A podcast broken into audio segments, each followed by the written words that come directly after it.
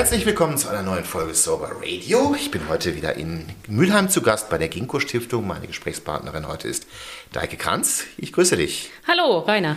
Unser Thema wird gleich die Präventionsarbeit sein, aber nicht die Präventionsarbeit, wie wir sie vielleicht bisher schon kennengelernt haben mit Jugendlichen, jungen Erwachsenen. Wir werden uns noch ein bisschen darunter bewegen, nämlich im Elementarbereich heißt das so schön im Fach Chinesisch. Ne? Ähm, das ist der Kita-Bereich, ne? Ja, genau, Kita-Bereich, beziehungsweise wir würden sagen so bis zum sechsten Lebensjahr. Es kann sogar auch äh, unter dem Kita-Bereich frühe Hilfen. Es ist so ein Querschnittsthema manchmal da drin, dass man noch die zwei-, dreijährigen noch dabei hat. Das ist auch für mich, ich habe selber zwei Kinder, recht schwer vorstellbar, wie man mit Kindern in dem Alter bereits Suchtpräventionsarbeit leisten kann. Da werden wir gleich noch drauf kommen. Ich hätte einfach gerne, dass du dich vielleicht mal kurz unseren Hörern vorstellst.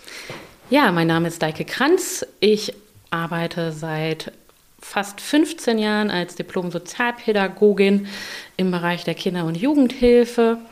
Ich habe ganz, habe sieben Jahre lang ähm, in der freiwilligen Jugendfreizeitarbeit äh, gearbeitet, in der stationären äh, Jugendhilfe gearbeitet und bin seit 2014 in der Ginkgo Stiftung für Prävention in der Fachstelle für Suchtverbeugung tätig.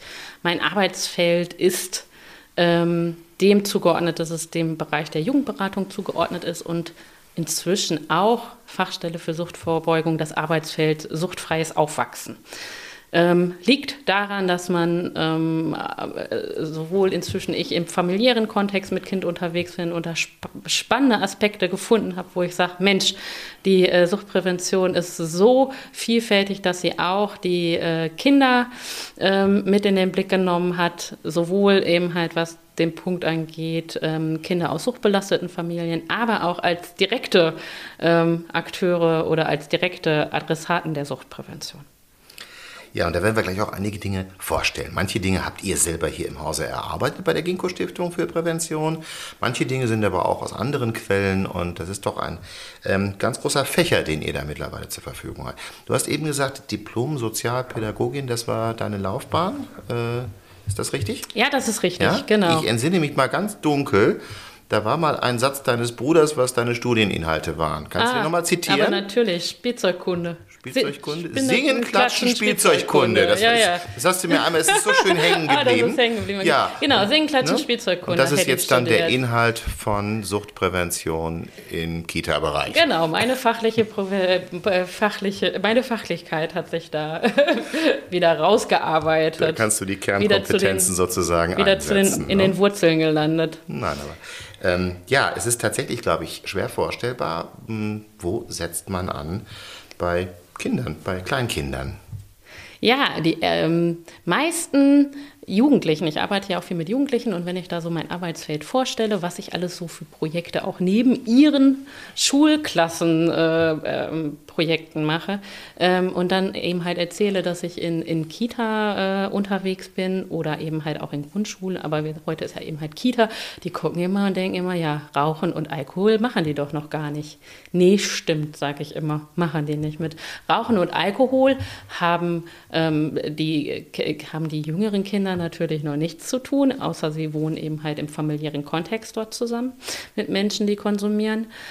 Ähm, was ja auch nicht so selten sein was dürfte. Ne? Überhaupt nicht selten ist, genau. Das ist nämlich auch tatsächlich das Schöne an dem Thema, wenn wir Suchtprävention im Kita-Bereich haben, dass wir dort ähm, auch einen Türöffner haben für überhaupt das Thema Sucht. Also wir haben da einen Türöffner, das Tabuthema Sucht auch anzugehen, ähm, bei den Erzieherinnen einen Exkurs zu machen, ähm, Kinder aus suchtbelasteten Familien, Lebensgemeinschaften.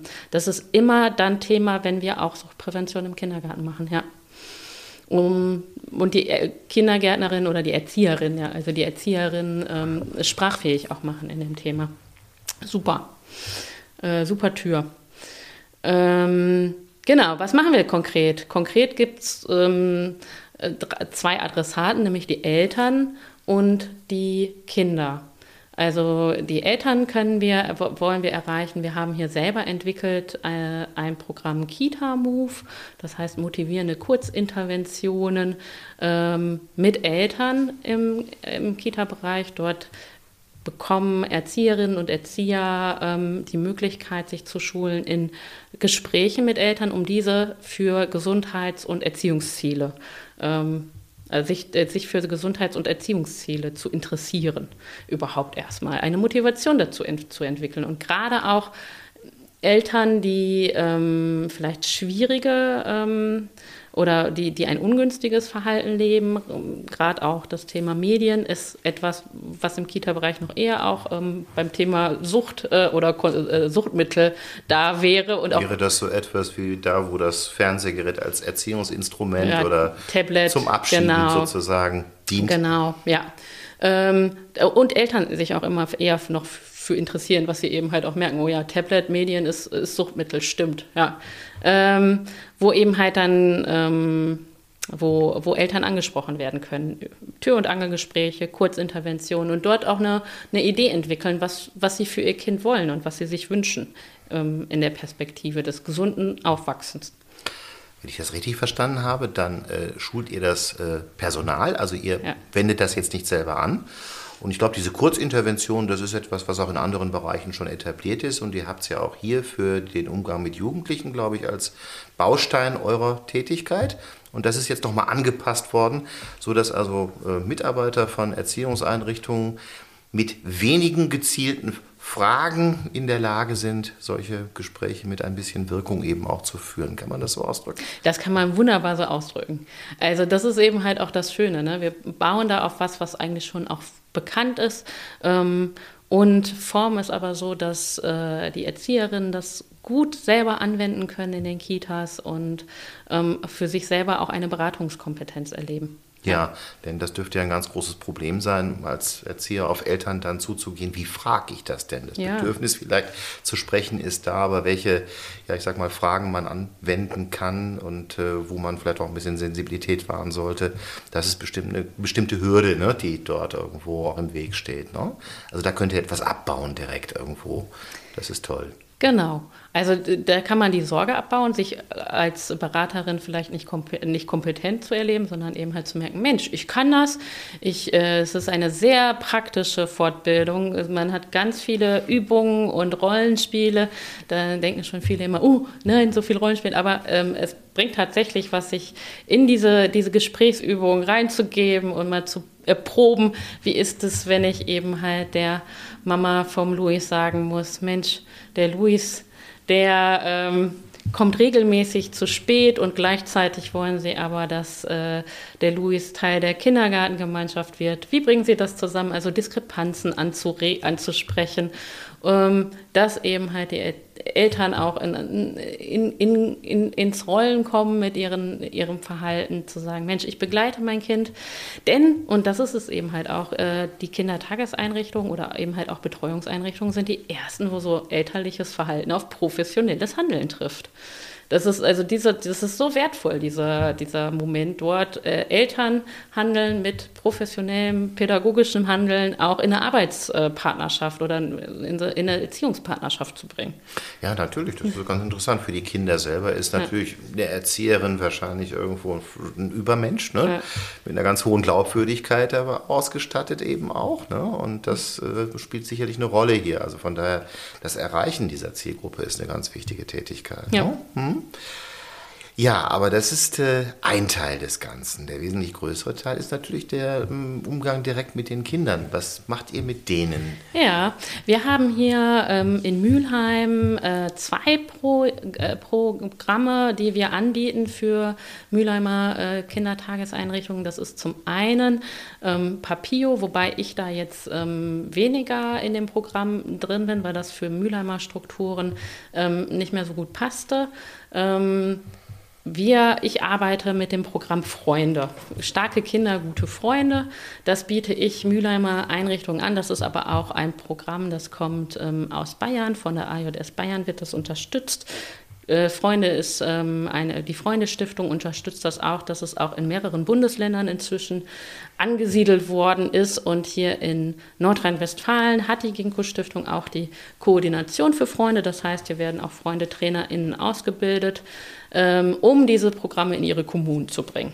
Ähm, für Nordrhein-Westfalen ist das super möglich. Ich glaube, in Niedersachsen sind sie auch unterwegs. Oh, ähm, da da habe ich nicht gut aufgepasst in der Fortbildung, wo in welchen Bundesländern das überall aktiv ist. Aber, Aber es scheint ja gewissermaßen Freunde, schon etabliert zu genau, sein, wenn du sagst, es, es kommt über das Bundesland Bayern hinaus in Richtung Norden. Ne? Genau, so auf jeden Fall. Richtung. Und ich glaube auch, da ist, äh, ist eine, eine Öffnung da, zu sagen, Mensch, äh, das kann man, kann man sich auch in sein, sein Bundesgebiet reinholen, wenn man da ein Interesse Vielleicht hat. müssen die Kollegen in Schleswig-Holstein noch ein bisschen warten, bis es ganz oben ja, angekommen genau. ist. Dann, ne?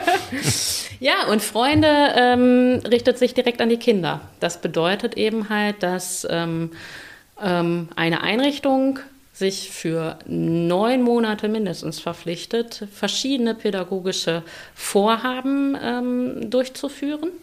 Ähm, spannenderweise ist es so, dass die Einrichtungen ganz häufig schon diese pädagogischen Vorhaben, das ist eben halt, oder diese, diese ähm, na, Programme, Projekte in den Kindergärten oder in den Einrichtungen fast schon immer machen aber auf einmal merken, Mensch, wenn wir das in einen Rahmen setzen, nämlich den Rahmen, den Freunde äh, für sich vorgibt, dann ähm, kriegen wir einen anderen Effekt in die Einrichtung, nämlich dass wir uns Sucht- und Gewaltprävention, das ist so der Schwerpunkt, ähm, dass wir uns nämlich mit den Themen Sucht und Gewalt und deren die Prävention oder eben halt äh, dem Umgang damit in der Einrichtung ähm, mehr verpflichten und auch merken, boah, das hat andere Auswirkungen auf die Kinder, als wenn wir so vereinzelt ähm, einige Projekte im, in unserem Kindergartenjahr anbieten.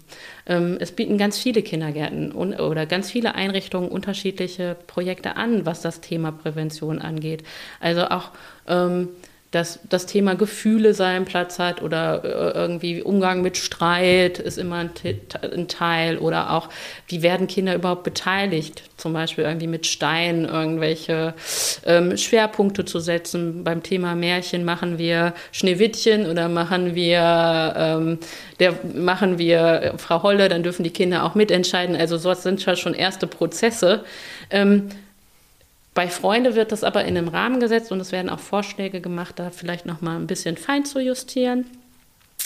Freunde, ähm, ah, ich hole noch mal kurz aus. Freunde ähm, ist, ähm, das sind nämlich die Paten, ich weiß nicht, wer sie kennt, von Helmer Heine, Johnny Mauser, Franz von Hahn und Waldemar das Schwein, die wohnen die alle auf dem Bauer. bislang völlig an mir ja, vorbeigegangen. okay, ist ein, ist ein Kinderbuch, ähm, was auch, äh, ja, ich glaube auch schon echt all das, also in meiner Kindheit gab es schon die drei Freunde, die fahren zusammen, die können nur drei zusammen Fahrrad ja, okay. was, drei Freunde die noch nicht. Können nur zusammen Fahrrad fahren, zum Beispiel, wenn sie sich äh, zusammentun. Der Franz von Hahn sitzt auf dem Lenker und äh, Waldemar und Johnny Mauser, die äh, machen die machen die Pedale. Also schon ein Kinderbuch, was auch schon durchaus äh, in meiner Kindheit da war, aber auch immer noch Aktualität hat, denn die Sendung mit der Maus hat vor kurzem die mal verfilmt in so kleine Sachen und es gibt auch Filme. Also es ist immer noch Teil der heutigen Kinder, Kleinkinderwelt. Also die können da immer noch anknüpfen. Und die drei haben halt auch so eine Dynamik miteinander. Also ne, die müssen Streit lösen, auch nicht immer so, wie wir Erwachsene uns das vorstellen.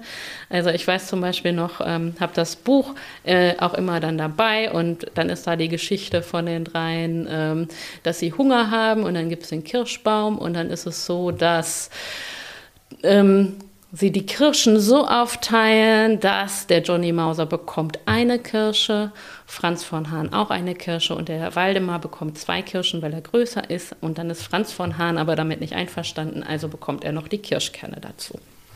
So. Das wäre jetzt irgendwie was, wo wir Erwachsene sagen, boah, wie, was ist denn das? das? Das ist ja nicht gerecht und das ist, also, und das ist aber eher so die Kindersicht auf, wie sind Dinge gerecht und wie werden Konflikte gelöst. Und da ist zum Beispiel Gewaltprävention. Es gibt in den fünf Feldern von Freunde zwei Sachen, die sind gesetzt, nämlich einmal mit das Arbeitsfeld mit Gefühl, Umgang mit Gefühlen kennenlernen, also Gefühle überhaupt kennenlernen Gefühle überhaupt kennenlernen und ähm, ähm, sie benennen können, den Umgang damit lernen und der Streitteppich. Benennen können, stelle ich mir schon sehr schwer vor, ja. in dem Alter ist der Wortschatz ja noch nicht so ausgeprägt. Ja, nicht nur das, das ist, no? sondern auch mhm. ähm, Gefühle sind ja auch etwas, was wir erst lernen. Es gibt äh, Grundgefühle, die sind da. Ähm, es gibt äh, Angst, Wut, Freude.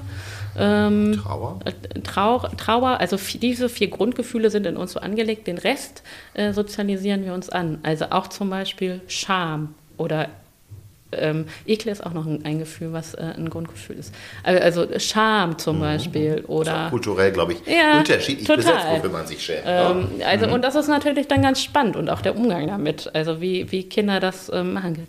Also Freunde hat ähm, Gefühlskarten, wo eben halt die drei in verschiedenen Gefühlen ähm, Bewegungen machen und die Kinder das lernen können. Mensch, das sieht aber traurig aus, da ist der Waldemar traurig oder da ist der Johnny Mauser ganz stark oder fühlt sich stolz. Ähm, aber sie können natürlich auch selber, äh, die, die, Einrichtungen sind da ganz kreativ, dass sie vielleicht mit den Kindern Fotos machen, wo sie ein Gefühl, äh, ein, ein Gesichtsausdruck, ein Gefühl oder eine Pose einnehmen und ein Foto machen. Oder auch Gefühlsbarometer, wo eben halt die Kinder so ähm, als Wetterkarte Regen, Sonnenschein, wolkig und dann im Morgenkreis mal bestimmen können, boah, wie geht's mir denn heute? Ähm, und das ist eben halt ein Feld, wo die über ein, eben halt diese neun Monate das Teil der Kindergartenkultur wird, dass Kinder ihre Gefühle kennenlernen oder überhaupt Gefühle kennenlernen, sie benennen können und eventuell auch ähm, in unterschiedlicher Ausprägung Umgang damit finden. Mhm. Jetzt muss ich dazu sagen, ich selber habe nie Kindergartenerfahrung gesammelt und da, wo ich aufgewachsen bin in den 60er Jahren, ähm, auch äh, im nachbarlichen Umfeld waren das die wenigsten, die einen Kindergarten besucht haben. Wir hatten alle die Situation, ja dass da eine Mutter war, die meistens aus dem Berufsleben schon längst raus war und sich nur noch um Haus ja. und Kinder gekümmert hat. Also insofern kann ich immer sehr, sehr wenig mitreden. Aber ich habe natürlich durch meine eigenen Kinder ja. dann schon irgendwo gesehen, wie, wie, Kindergarten heute funktioniert. Und wenn ich da jetzt mal so, so anknüpfe und überlege, da ist eine Gruppe von, ich sage mal, 10, 15 Kindern. Oder 20. Ja, manchmal sind die Gruppen auch größer, je nachdem, wie viele Betreuerinnen da auch sind. Und jetzt stelle ich mir mal vor, wie ist dann die Beteiligung der Kinder an solchen ja. doch nicht ganz üblichen Themen? Wie muss man sich das vorstellen? Was hast du da für Erfahrungen gesammelt? Mit Sicherheit, jede Gruppe ist anders, ja. Ne? aber ähm, mm. da wird man sicherlich auch einiges spüren, denke ich. Also das Schöne ist natürlich, dass die Kinder direkt merken, Mensch, da, da bin, ich, bin ich gefragt. So. Ich mit, mit dem, was ich so wahrnehme. Und ähm, die Struktur im äh, äh, innerhalb einer, einer Kindergarten, eines Kindergartentages bietet ja auch Möglichkeiten, Kinder unterschiedlich ähm, aufzunehmen. Entweder im Morgenkreis oder im Abschlusskreis. Das sind ja häufig ähm, so Strukturmöglichkeiten, wo die Gesamtgruppe da ist und sich einbringen kann, dass sie eben halt ähm, ähm zu einem einer bestimmten Geschichte zum Beispiel, äh, dass eine Geschichte vorgelesen wird und die Kinder alle sagen können, welche Gefühle finde ich denn in der Geschichte? Ähm, ist so ein praktisches Beispiel. Da hat eben halt eine, eine Erzieherin eine Geschichte entwickelt, wo ganz viele Gefühle drin sind äh, von, dem, von, der, von dem Kind, was dort die Geschichte erlebt und alle Kinder eben halt ähm, aufzeigen, wenn sie ein Gefühl entdecken. Also es geht ganz viel auch suchen, erforschen. Also, ja, auch ein bisschen sportlicher ja. Charakter, der ja. dabei wahrscheinlich genau. eine Rolle spielt, ne, mit aber dem man eben, das animieren kann. Genau, aber eben halt auch das, äh, das Kreative, dass ähm, Wutbälle gebastelt werden, wenn eben halt Umgang mit Wut ähm, wie, wie kann ich das äh, machen? Auch ganz, das ist aber auch nochmal bei Wut, wird ganz häufig bei Freunden auch nochmal gesagt, dass Kinder vielleicht lernen, äh, erfahren könnten körperlich, wo sitzt denn deine Wut gerade? Sitzt die im Bauch oder sitzt die im Kopf oder in der Faust? So auch den Ort, wo die Wut da gerade entstanden ist oder wo die auch rauskommen kann, sodass auch Kinder unterschiedliche Möglichkeiten nochmal haben, ähm, mit Wut umzugehen. Also mit der Faust vielleicht eher irgendwie was zu knautschen oder ein Kissen zu drücken oder auch vielleicht äh, in ein Kissen mal reinzuhauen, während wenn sie im Kopf sitzt, die Wut vielleicht eher besprochen werden kann oder einmal rausgeschrien werden kann. Also das, auch das ist so ganz spannend. Decke, kannst du dir ja. jetzt vorstellen, was gerade bei mir durch den Kopf nee, geht? Nee, kann ich nicht. Du arbeitest mit solchen Dingen, ja. mit ganz jungen Menschen, ja. die noch völlig unverbraucht ja. sind, die völlig unvoreingenommen sind in der Regel. Und äh, ich musste solche Sachen ganz mühsam im Rahmen einer Suchttherapie mit Ende 40 irgendwo für mich ja. lernen, dass man ein Gefühl wie Wut auch lokalisieren kann. Ja, ja, guck mal. Ja. Also insofern ist das großartig an der Stelle anzusetzen. Ne? Denn äh, das, was ist sehr plastisch geschildert gerade, finde ich. Und äh, dazu muss man ja kein, kein, kein Therapeut sein, um das nachzuvollziehen oder wie auch immer. Äh, ich finde, das ist ein toller Ansatz, ja. ne, wo man wirklich. Ja, und da ist eben halt tatsächlich so in der, in der Prä Suchtprävention äh, mit, den, mit den Kleinkindern auch zu sehen, ne, ähm, ja, wir bauen da so eine Basis für eine Persönlichkeit. So, das ist so die in den ersten, also bis zum siebten Lebensjahr, auch, ähm, ich bin ja auch so ein bisschen neurobiologisch manchmal unterwegs, ne, wenn unser Gehirn die Vernetzung baut und eben halt sagt, boah, nee, das ist eine Vernetzung, die ist so stabil, das mache ich eine Autobahn draus. ähm, so, weil die, weil die so gut, weil die so gut genutzt werden kann, mhm. ähm, weil man damit ja auch dann als Kind Erfolge feiert, wenn man merkt, boah, ich hab, kann das, ich kann, kann hier meine Wut gut mit damit gut umgehen. Ähm, Wut ist auch erlaubt. Das ist ja auch etwas, was wir auch lange lernen mussten als äh, Erwachsene, also auch noch ich in meiner, also ich bin jetzt 80er Kind, aber auch da war eher noch, die Kinder dürfen, also wie, wie ist der Umgang mit Wut bei Kindern, dass das ja eher so ein Gefühl ist, die, die blöden Gefühle, dass das noch so kategorisiert wurde. Es gibt erlaubte Gefühle und verbotene Gefühle, die man besser nicht äußerte als Kind oder gibt es wahrscheinlich auch immer noch, aber inzwischen ist man ja da deutlich schon ein bisschen weiter zu merken, dass das vielleicht auch nicht gut tut. So. Mhm. Äh, Klar gibt es Äußerungen von Wut, die, ja. die äh, weniger schön sind, aber wenn ich mal überlege, vor einiger Zeit gab es ja den Begriff des Wutbürgers, der ja, eher positiv besetzt war. Ne? Da sind Leute endlich mal für ihre Interessen äh, auch sehr vehement in der Öffentlichkeit eingetreten. Ne? Und äh, das ist ja durchaus auch gutiert worden dann. Ne? Also dass der Begriff vielleicht eine kleine Umdeutung erfahren hat an genau. der Stelle. Ne? Das ist spannend jetzt an der Stelle. Ja, wunderbar. Damit ist das Programm noch lange nicht erschöpft. Nee, da sind ja so eben halt die, die Gefühle. Dann das Zweite, was auf jeden Fall gesetzt hat, ist der Streitteppich. Also wie können Kinder Streitteppich. Streitteppich. Jetzt spannend. Ja, ja, das ist eben halt, dass die Kinder einen Ort zum Streiten bekommen. Und zwar die Kinder. Und ähm, das bedeutet, die Kinder bekommen, also Freunde hat einen Teppich, aber man kann den auch selber basteln oder man kann auch eine Fußmatte nehmen.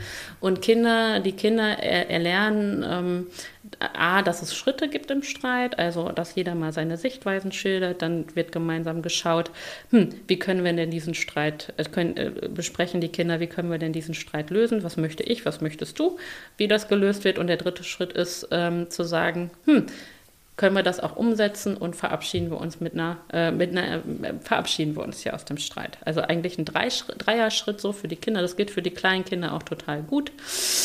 Ähm, das ist sehr formalistisch erstmal, aber äh, und man muss eben halt auch dann gucken, da ist eine Kindergartengruppe vielleicht auch in der Entwicklung sehr heterogen. Das macht man vielleicht nicht mit den Zweijährigen oder den Dreijährigen, aber die Vorschulkinder können das schon mal sehr gut annehmen.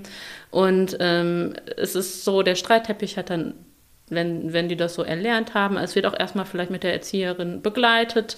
Ähm, dass äh, der, der Streitteppich dann einen Ort hat und die Erzieherinnen sagen auch, dann gehen die Kinder los und wollen den Streitteppich holen, weil sie gerade einen Konflikt haben, dass eben halt vielleicht äh, jemand mit dem Eimer gespielt hat oder den Eimer weggenommen hat, ha, Sand, Sandeimer weggenommen hat, den die Melissa haben wollte und dann laufen die dahin und auf dem Weg dahin ist schon der Streit wieder verpufft.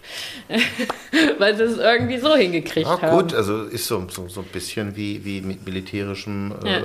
Gerät. Ne? Ja. Also es ist da, aber im Idealfall Idealfall wird es nicht benutzt. Leider sieht es im Moment natürlich ja. in der Realität ein bisschen anders genau. aus, aber ich finde den, den, den, den Weg grundsätzlich ja. gut. Ne? Und dass es eben halt auch Streit möglich ist. Das ist eben halt auch etwas, was, was, was eine Botschaft ist an die Kinder. Es kann Streit geben, Streit kann gelöst werden. Und ähm, was auch, da, da, müssen die Erzieherinnen und Eltern manchmal auch für sich gucken. Ich bin selber auch Eltern ähm, und habe auch ähm, Zeit im Ki in, in, in, Kindergärten auch gearbeitet äh, als äh, Fachkraft. Ähm, da müssen auch wir uns. Seiten, ja, ja, also wir müssen uns auch manchmal so ein bisschen das Zutrauen haben, dass Kinder das auch vielleicht auch lösen können. Das mag für uns nicht immer gerecht aussehen, weil wir da schon mit einer Brille häufig angucken, wie ist denn, wie, wie für uns ein Streit gerecht gelöst werde, dass eben halt beide möglichst das Gleiche bekommen. Und äh, das, aber wenn die Kinder zufrieden sind, und das, das ist eher das, dass die, dass die zwei Parteien für sich sagen können, Mensch, unser Streit ist gelöst. Und nicht, ob ich als Erwachsener denke, Mensch, aber die Melissa müsste irgendwie noch. Äh, äh, das Sandschüppchen dazu bekommen. Mhm. Zumal ich jetzt gerade auch ein bisschen äh, in die Richtung denke, wir als Erwachsene leben ja auch nicht immer das Idealmodell von Streit vor. Nie, ähm, genau. Ähm, und ich denke ja. mal, das ist auch das, was viele Kinder ja im Elternhaus ja. mitbekommen, dass Eltern sich auch bei Streitigkeiten ja. durchaus mal von einer Seite zeigen, die auch schwer nachvollziehbar ist. Ne? Genau. Wie lernt man seine Eltern dann plötzlich manchmal kennen? Äh, übrigens, äh, dann, wenn vielleicht noch Suchtmittel im Spiel sind, dann viel das extremer, stimmt. wenn ich mal überlege, ja.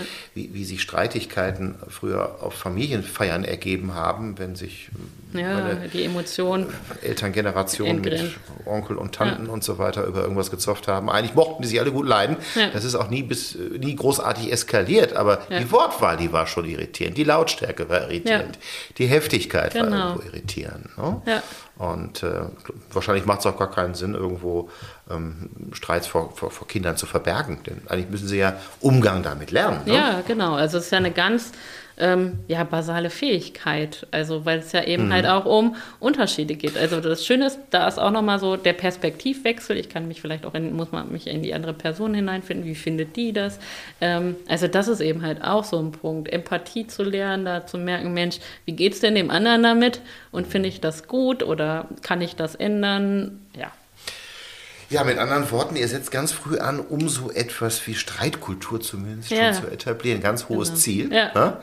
Äh, vielleicht sind wir da auch nicht immer, ich sag mal, die, die, die, die idealen Vorbilder, ja. was das anbetrifft, ja. aber äh, tolle Sache. Genau. Und ähm, ein Bereich, der von den fünf, also es gibt auch noch die, den Bereich äh, der Achtsamkeit und ähm, Inseln der Ruhe heißt das Arbeitsfeld, also Achtsamkeit als Gesundheitsförderung, also dass Kinder okay. Entspannung lernen und eben halt ähm, auch lernen, ähm, zur Ruhe zu kommen. Auch das äh, müssen manche Kinder eben halt nochmal gezielter lernen. Also so ein Teil auch der ja, Selbstregulierung und auch zu merken, boah, was ist denn, wenn ich hier äh, gestresst bin, wie kriege ich mich auch runter? Und ähm, dem Bereich der Kinder mischen mit, ähm, also Beteiligung von Kindern in unterschiedlichen Bereichen, ist ein ganz großer Schwerpunkt bei Freunde, nämlich der Selbermachttag. Und das ist, oder der, der, das ist ein spielzeugfreier Kindergartentag. Und das wird äh, so gemacht, dass alle Spielzeuge eigentlich alle Spielzeuge rauskommen aus dem Kindergarten, aus der Kindergartengruppe. Das wird mit den Kindern vorbereitet, denen wird erzählt, ab nächste Woche ist es so, dass ähm, immer mittwochs alle Spielzeuge weggehangen werden oder rausgenommen werden und dann haben wir hier nur noch Tische und Stühle. Was sich jetzt erst einmal etwas exotisch anhört. Ja. Äh, welche Idee steckt dahinter? Ja, die Idee ist, ähm, dass Kinder ähm, in der Lage sind zu spielen. Also Kinder sollen erstmal für sich gucken, hm, was kann ich denn spielen? Wie werde ich animiert zum Spielen? Was spielen wir vielleicht als Gruppe? Also da sind, es ist ein, Kinder hier bei uns in der Gesellschaft haben ja erstmal einen Überfluss an Spielzeug. Ähm, werden ständig auch äh, mit vielem Spielzeug konfrontiert. Ähm, das Spielzeug hat ja auch eine hohe, hohe Bandbreite von irgendwie Bauklötzen, wo ich noch möglichst viel selber entscheiden kann als Kind, was ich spiele, hin zu dem vorgefertigten Funktionsauto äh, einer Fernsehserie, wo ich nur noch Knöpfchen drücken kann und dann macht das Ich weiß jetzt nicht, wie es bei dir in der Familie ja. aussieht, aber wenn ich mich an manches Weihnachtsfest erinnere, aber als Familie ja. mit zwei Kindern, was da unterm Baum lag, das lag früher in ganzen Kinderzimmern ja. irgendwo nicht, äh, für einen einzigen Anlass. Also dieser Begriff des, der Überflussgesellschaft trifft da, glaube ich, in sehr, sehr hohem Maße zu. Ne? Und darauf einfach mal zu verzichten und mal zu gucken, wie man mit anderen Menschen etwas machen kann, ohne Material, ohne Programm oder wie auch immer? Ja, genau. Also A, Verzicht. Also ich muss, also die Kinder üben Verzicht und merken auf einmal, oh, da ist auch was weg. Ähm, wie kann ich damit umgehen? Und dann aber eben halt auch, ich muss selber etwas entwickeln, also aus, aus, aus sich selbst heraus Spielen entwickeln. Ähm, das ist ein Prozess, deshalb ist es aber auch so lange angelegt, das Projekt, dass man das, äh, also die Erzieherin in den Gruppen äh, merken den Prozess. Das ist der, der Anfang von, boah, hier ist jetzt alles so langweilig. Ähm, und dann auch als Erzieherin oder Elternteil nicht dahin zu springen und zu sagen, boah, ich bewerte das jetzt, dass das Programm schlecht ist, sondern auch erstmal aushalten, hm, das hat jetzt nichts mit Qualität zu tun, sondern das Kind muss auch erstmal die Kinder müssen erstmal überlegen, was mache ich denn mit der Langeweile? Langeweile kann total kreativer Motor sein. Also ich weiß auch, mein Opa hat immer gesagt, nur Langweilern ist langweilig. So, das war immer, das war, und das ist immer noch so in mir drin, diesen Spruch, den gebe ich jetzt auch weiter. Wow, ähm, ja. Aber nur Langweilern ist langweilig. Und das wollte er nicht sein, ein, ein Langeweiler.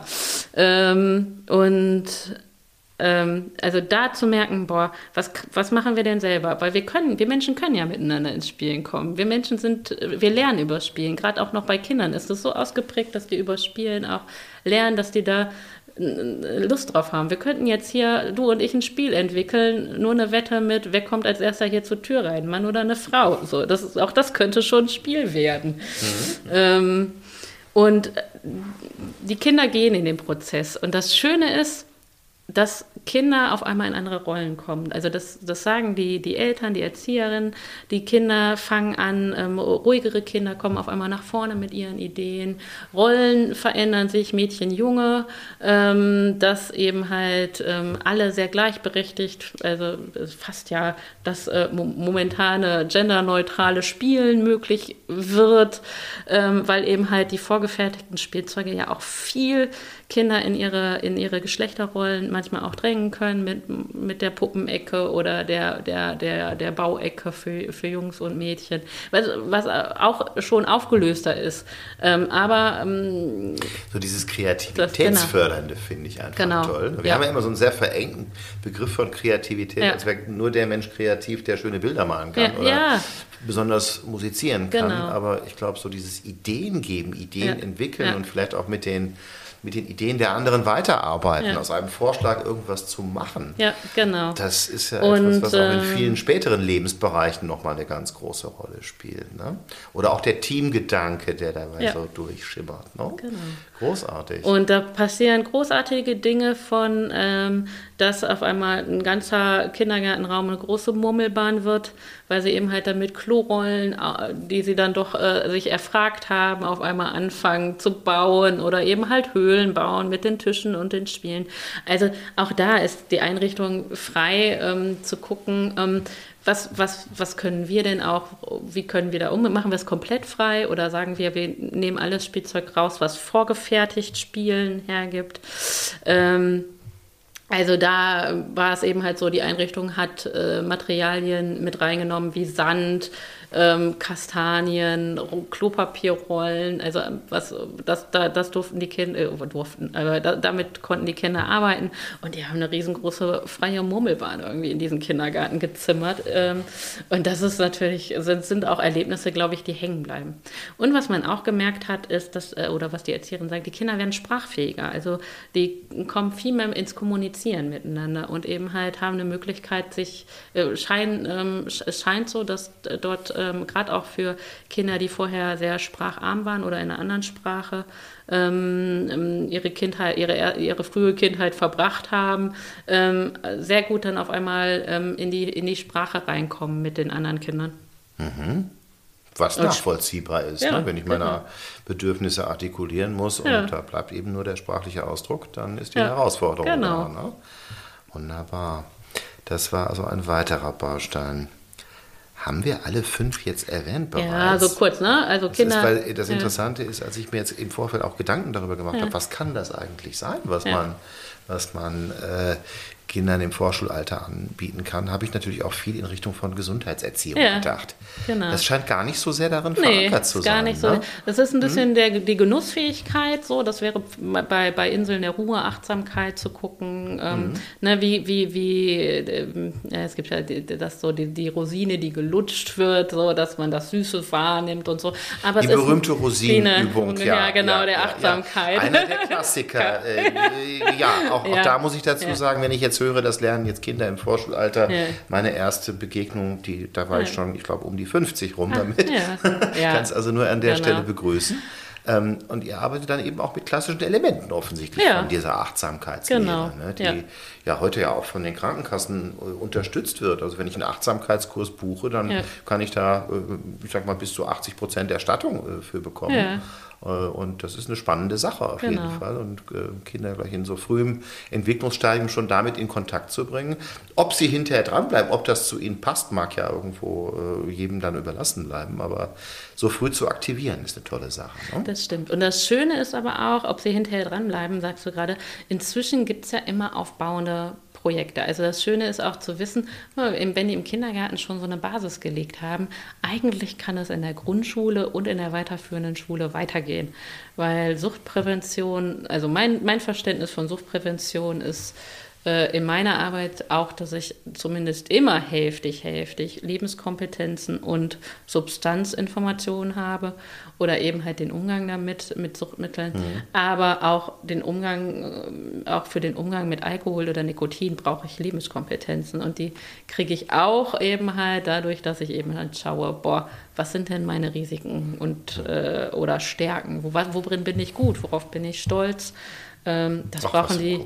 Stolz ist so ein komisches Wort. Ja, das können, können wir, konnte ich ganz lange auch nicht, spannenderweise. Konnte ich ganz lange auch nicht. Ja. Kann ich ähm, aus der Suchtprävention heraus, nämlich zu merken, dass ich etwas gut kann und ähm, dass ich mhm. da ein Talent habe. Und ich habe gemerkt, gerade auch so die ähm, in, in, Kindern rauszukitzeln, äh, dass sie ein Talent haben, wo sie irgendwie sagen können, darauf, das kann ich gut, ist vielleicht das, was ich meine mit, da kann ich stolz drauf sein. Ähm, ich will es auch äh, ganz kurz an der Stelle ja. ausgeholt. Also ich habe auch kürzlich von einem ähm, äh, Suchtexperten äh, etwas gelesen, der geschrieben hat, dass Stolz auch, es gibt auch ein Bedürfnis nach Stolz. Ja. Also von daher wäre es ja, ja, wichtig, dieses Bedürfnis auch zu befriedigen. Aber ich muss sagen, ähm, mir, mir fällt es irgendwo schwer, mhm. mit diesem Begriff umzugehen, weil der ist eigentlich da, wo ich sozialisiert worden war, immer so ein bisschen ähm, schlecht angesehen gewesen. Stolz, das ist so die stolz geschwellte Brust, mhm. so mit schon einer gewissen Überheblichkeit vielleicht irgendwo auch ja. dargestellt. Äh, und Stolz ist natürlich immer auch mit der Gefahr des Leichtsinns äh, verbunden. Ja. Und das ist für jemanden wie mich, der äh, gerade auch mit seiner Gefühlsregulation sehr viel äh, ja. erstmal lernen musste. Äh, eine Sache, worauf ich mich gar nicht so richtig einlassen muss. Ich kann zufrieden sein, ja. das Gefühl kenne ich mittlerweile, okay. aber mit dem Stolz habe ich ja. meine Schwierigkeiten. Aber es liegt auch ein bisschen an dem Wort halt okay. einfach. Ne? Das war für dich Kompetenz.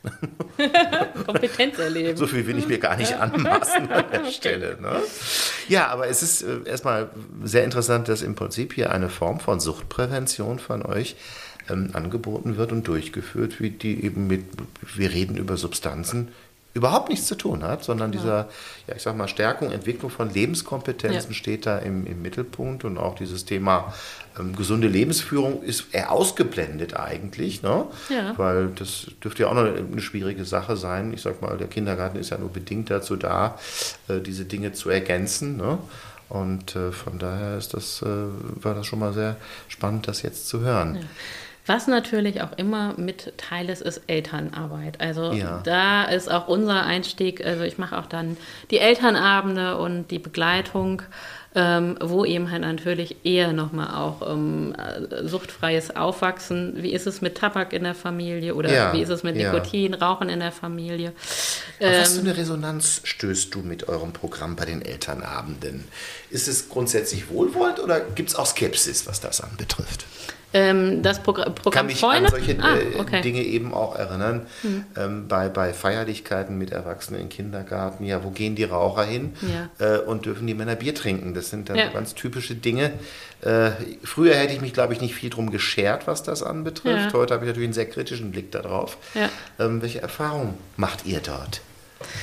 Ähm, Jetzt muss ich einmal äh, sagen, ähm, ich würde jetzt einmal so trennen, das, was die Institution ist und einmal das, was auch in der Familie dann Thema äh, werden könnte. Also ne, das Thema Rauchen ähm, oder das Thema Alkohol in der Familie, wo ich eben halt schon die Einblicke gebe, was das, was vielleicht eben halt ähm, ähm das mit Kindern macht, wenn sie eben halt alkoholisierte Menschen ähm, oder alkoholisierte Eltern wahrnehmen. Also da hinzugucken und zu sagen, Mensch, ähm, es ist schon für Kinder, kann das komische, kann das, kann das was auslösen, wenn sie eben halt ein alkoholisiertes Elternteil sehen, was sich anders benimmt, was eben halt auch anders reagiert als sonst im Alltag. Auch unberechenbar. Auch, ist, ja, ne? genau, mhm. unberechenbarer mhm. ist und ähm, auch anders riecht. Also auch das haben ja doch die Erwachsenen dann manchmal nicht. Ne, die Fahne ist auch für Kinder unangenehm. Kann man doch wegfahren mit Otol ja, ja, und mit Deospray, das merkt aber, keiner. Ja, aber wir sind ja jetzt eben halt irgendwie bei Familienfeiern feiern wie Grillen oder Silvester mhm. mhm oder mhm.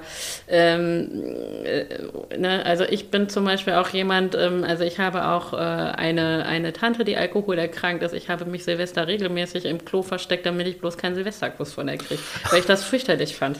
So, ne? Also das war ist so meine Kindersicht ja. dann auf die Sache. Oder Karneval, ähm, wo ich eben halt auch sage, das muss, also Straßenkarneval, die Kinder, ähm, es gibt so einen Kinderkarnevalzug, wo eben halt auch geguckt wird, dass die Kinder ich irgendwie... Ich finde alles am Karneval furchtbar. Ja. Am schlimmsten ist die Musik. Okay. ja. Das fand ich als Kind, glaube ich, auch schon so. okay. Ähm, also da ein bisschen zu sensibilisieren, wie ist unser erwachsener, unser erwachsener Umgang mit, mit Alkohol und Rauchen, dass Kinder ein Recht haben, rauchfreie, in einer rauchfreien Zimmer, Wohnung ähm, leben zu können, um eben halt da den somatischen Schäden auch zu entgehen. Also und da muss man noch sensibilisieren, tatsächlich. Das also, muss man, genau. wobei ich mir dazu sagen muss, einige Fortschritte, glaube ich, kann man auch schon beobachten, denn zum Beispiel als ich zur Schule gegangen bin, war das durchaus noch üblich, dass Eltern, die ihre Kinder in die Schule gefahren haben, im Auto noch ah, geraucht ja, haben. Genau, ja. So, gab es auch keine Sicherheitsgurte, das war damals noch Standard, ja. aber das Rauchen im Auto war Standard. Ja. Ne? Und äh, eigentlich war auch die männliche Gesellschaft war damals eine Rauchergesellschaft mhm. noch. Ne? Und äh, da gibt es sicherlich Dinge, die haben sich schon verändert und so tragt ihr vielleicht für die künftigen Generationen genau. zu manchen Veränderungen ja. bei, was auch und das grad, häusliche Umfeld angeht. Und gerade auch ne? noch so für die, für die Jüngeren zu sagen, ne, Kinder tun nicht das, was wir sagen, sie tun das, was, wir, was sie sehen an uns Erwachsenen, an den Eltern, die da Vorbilder sind. Also wie gehen wir damit um als Eltern? Wie ist es bei uns irgendwie mit äh, Rauchen, Alkohol, aber auch Fernsehen, also da Medien? Äh, wie gehen wir mit dem Handy um? Also wenn ja. ich irgendwie denke, ähm, dass äh, das, was ich gerade vielleicht mache als Elternteil äh, oder das, was ich wahrnehme bei Eltern auf dem Spielplatz, wie sie mit Handys umgehen, sitzend ähm, und dann die Kinder spielen auf dem Spielplatz, aber irgendwann habe ich vielleicht auch das Kind dann zu Hause sitzen, was irgendwie nur noch am Handy auf dem Sofa sitzt. So. ähm, möchte ich das? Oder ähm, möchte ich meinem Kind da was anderes äh, beibringen? Zumindest eine andere Welt ja. zeigen, ne? dass genau. es anders auch geht. Ne? Und wie diese Dinge dann auch immer eingeübt werden. Ne? Ich habe sehr viel gelernt über das, was ihr im Hause macht in der Suchtprävention äh, Prävention im Elementarbereich. Ja. Eine ganz lange Formel an der Stelle. Ähm, das ist hochinteressant, aber vielleicht kann man noch ein bisschen was über ja, das Quantitative sagen. Ähm, ist das etwas, was ihr jetzt speziell, weil ihr ja hier als Landessuchtpräventionsstelle sitzt, ähm, hier vor Ort einen größeren Stellenwert hat oder ist das mittlerweile auch flächendeckend verfügbar? Hat das noch einen Pilotcharakter, äh, weil du auch sagtest, der Status in den verschiedenen Ländern ist noch unterschiedlich? Oder aus deiner Beobachtung heraus ist das etwas, was schon stärker etabliert ist, vielleicht auch noch mit anderen Programmen an anderen Orten? Denn wir sind ein großes Land mit über ja. 80 Millionen Einwohnern. Ich weiß zwar im Moment nicht, wie viele Kindertagesstätten es in Deutschland gibt, aber da werden einige zusammenkommen. Das heißt, hat ja auch den Schulungsbedarf alleine schon, den du eben geschildert hast, Umgang mit Fachkräften im Erziehungsbereich. Äh, das ist ein verdammt dickes Brett, was da zu bohren ist. Ne?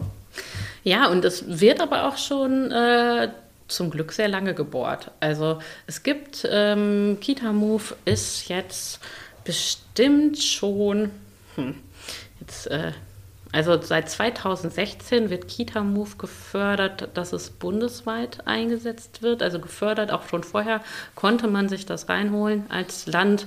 Ähm, aber gefördert explizit für eine bundesweite Verbreitung seit 2016. Ähm, die Freunde. Da waren meine Kinder schon ja. aus, dem, ja. aus dem Alter ja, raus. Genau. Insofern ist Also ich würde so sagen, ab, ab, mhm. ab 95 an hat man auch den Elementarbereich oder den Kita-Bereich nochmal auch gemerkt. Also okay. da, wo die Suchtprävention sich auch nochmal verändert hat, gemerkt haben, wir wollen lieber ähm, auch schon früh ansetzen und zwar eben halt natürlich nicht um mit Suchtmitteln, um da nicht neugierig zu machen, also nicht möglichst früh Alkohol und Zigaretten, ja. sondern eben halt die Lebenskompetenzen. Ähm, und ähm, also ähm, der spielzeugfreie Kindergarten, das Konzept ist so ungefähr 98 ähm, ins Laufen gekommen. Ich weiß, Freunde haben meine Kollegen aus Ostwestfalen-Lippe hier auch so ein bisschen reingeholt nach NRW, dass sie den Wunsch hatten, weil schon die ersten da haben ausbilden lassen, dass so gut angekommen ist ähm, in den Einrichtungen. Also Mitte der 90er äh, hat so seinen Lauf genommen. Aber es kommt jetzt nochmal verstärkt, auch mit dem Schwerpunkt Kinder aus suchtbelasteten Familien. Mhm. Also da merkt man eben halt nochmal, dass sich da Gesundheitswesen und äh, Jugendhilfe halt, einfach treffen. Ne? Hm. Es sind halt immer nur sehr, sehr lange Zyklen. Denn ja. wenn ich überlege, in meiner Schulzeit hat das Thema Suchtprävention eigentlich noch gar keine Rolle gespielt. Ich hatte das eben schon mal auch zu deiner Erheiterung erzählt. Das Einzige, woran ich mir entsinnen kann, war, dass wir mal jemanden zu Gast hatten, der auf einem Overhead-Projektor Folien von Raucherbeinen gezeigt hat. Und das in einer mhm. abgedunkelten Turnhalle vor ungefähr immer drei, vier Parallelklassen. Und das war eigentlich die einzige Begegnung, an die ich mich in meiner Schulzeit erinnere. Also von systematischem Arbeiten waren wir da noch, glaube ich, ziemlich weit weg. Heute ist die Sucht Suchtprävention, Prävention, meine Güte, ähm, äh, ich sag mal, zumindest verankert, dass sie immer noch unterschiedlich durchgeführt wird. Ähm, das ist wie in allen Bereichen, auch der Biologieunterricht wird überall unterschiedlich durchgeführt letztendlich. Mhm. Hängt auch immer ein bisschen von Menschen ab, ähm, von den Beteiligten, sicherlich auch von der Akzeptanz äh, auf der Schülerseite, auch von pädagogischen Konzepten. Aber dieser Bereich der Kindertagesstätten, der ist eben auch einer, in dem mittlerweile etwas stattfindet. Und auch wenn wir davon nicht die Welt von heute auf morgen verändern werden, wir haben eben gesagt, ne, früher im Auto rauchen war noch normal, in Gaststätten war das Rauchen normal. So ein bisschen was beizutragen für die Gestaltung der Zukunft, das werden solche Programme auch leisten können. Genau, ja, und das macht unglaublich viel Freude. Also äh, mhm. nicht nur mir, glaube ich, als äh, Präventionsfachkraft, auch auf der anderen Seite. Das ist das Schöne. Also man hat äh, einen unglaublichen Energie- und Motivationsschub, den man da so auch merkt in den Einrichtungen, ähm, dass die sich so freuen, dass es auf einmal so einen Rahmen kriegt. Also dass viele ihrer ähm, Angebote, die sie eh schon machen, also da läuft ja schon unglaublich viel, aber dass auf einmal auch eine Würdigung erfährt, beziehungsweise durch den Rahmen ist, ähm, äh, man merkt, dass da ja durch die Verbindung wird, wird nochmal ein Mehrwert generiert für die Einrichtung. Schön zu hören. Deike, wir haben eine Dreiviertelstunde gesprochen. Mensch. Damit sind wir sozusagen ideal in unserem Format geblieben. Bedanke mich auf jeden Fall für deine Bereitschaft, ein bisschen was über deine Arbeit hier zu erzählen. Ähm, das war toll, was du hier vorgetragen hast. Also äh, all die Dinge, die ich mir vorher versucht habe, mühevoll anzulesen aus den Informationen, die du mir geschickt hast. Das ist viel, viel schöner, sich das so anzuhören hier aus erster Hand. Ähm, du lebst diese Programme auch immer bei der Durchführung auf eine ganz besondere Art. Dafür kann ich also wirklich nur ein Kompliment aussprechen. Und du hast da sehr viel Transparenz reingebracht. Bitte gerne. Dafür hast du jetzt auch das letzte Wort, bevor wir uns verabschieden. Oh, oh, oh, oh jetzt, oh, so, das sind immer so Drucksituationen, mit denen ich nicht gut an. Äh, ich, sag nicht einfach, gesagt, dass ich es dir leicht machen Das stimmt. Möchte. Ich hätte nämlich jetzt sonst einfach gesagt Tschüss. Dann tu das doch jetzt. Tschüss. Ciao.